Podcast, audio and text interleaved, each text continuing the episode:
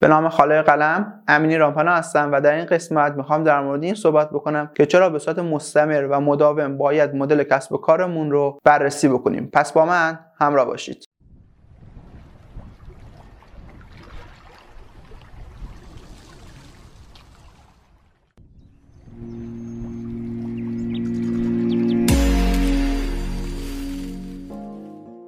محیط خارجی سازمان ها محیط خارجی که ما داریم داخلش فعالیت می‌کنیم همیشه در حال تغییره.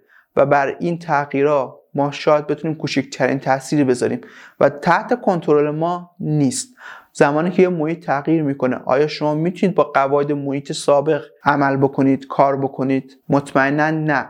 چون محیط وقتی عوض میشه یک سری قوانین و قواعدش هم عوض میشه. پس برای همین شما اگه در زمان شروع کسب و کارتون یه مدلی رو انتخاب کردید شاید مجبور بشید در طول این حیات کسب و کارتون بارها و بارها با توجه به محیط مخاطبین و مشتریانتون این تغییرات لازم رو داخل مدل کسب و کارتون بدید. برای همین شما نیاز دارید در باز زمانهای کوتاه مثلا هر پنج ماه هر شیش ماه یا بگید هر فصل هر سال هر طور که با توجه به نوع کسب و کارتون لازم می‌دونید این مدل رو بررسی بکنید. و اگه در صورت نیاز نیاز تغییراتی بدید. این کار رو انجام بدید. می‌تونیم مثال واضح رو الان در زمان کرونا بزنیم. کسب و کارهایی که اول کرونا اومدن با توجه به اینکه دورکاریا اومد به خاطر مریضی مردم مجبور شدن قرنطینه بشن تغییراتی داخل مدل کسب و کارشون دادن و هماهنگ شدن. مثل رستورانهایی که غذای بیرون بر رو اضافه کردن یا مثل کسب و کارهایی که خدماتشون رو آنلاین کردن. مثلا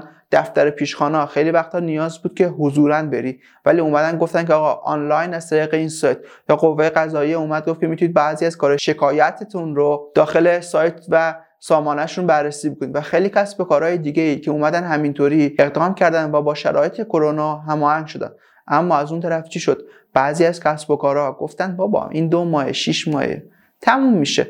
و خودشون رو هماهنگ نکردن. چه اتفاقی افتاد؟ میزان سودی فروششون اومد پایین و خیلی هاشون به خاطر اینکه توان مقابله نداشتن توان مقابله با این ضرردهی زیاد رو نداشتن مجبور شدن که کلا کسب و کارشون رو تعطیل بکنن و یه جورایی ورشکسته شدن. برای همین نیازه که شما با توجه به محیطی که دارید داخلش فعالیت می‌کنید محیطی که دائم در حال تغییره شما دائما حواستون به این باشه که مخاطبیتون دنبال چیه مشتریتون دنبال چیه و با توجه به این خواستهای محیط و مخاطبین خودتون بیاید مدل کسب و کارتون رو تغییر بدید و این تغییرات طوری باشه که هم برای مشتریتون سودده باشه هم برای شما.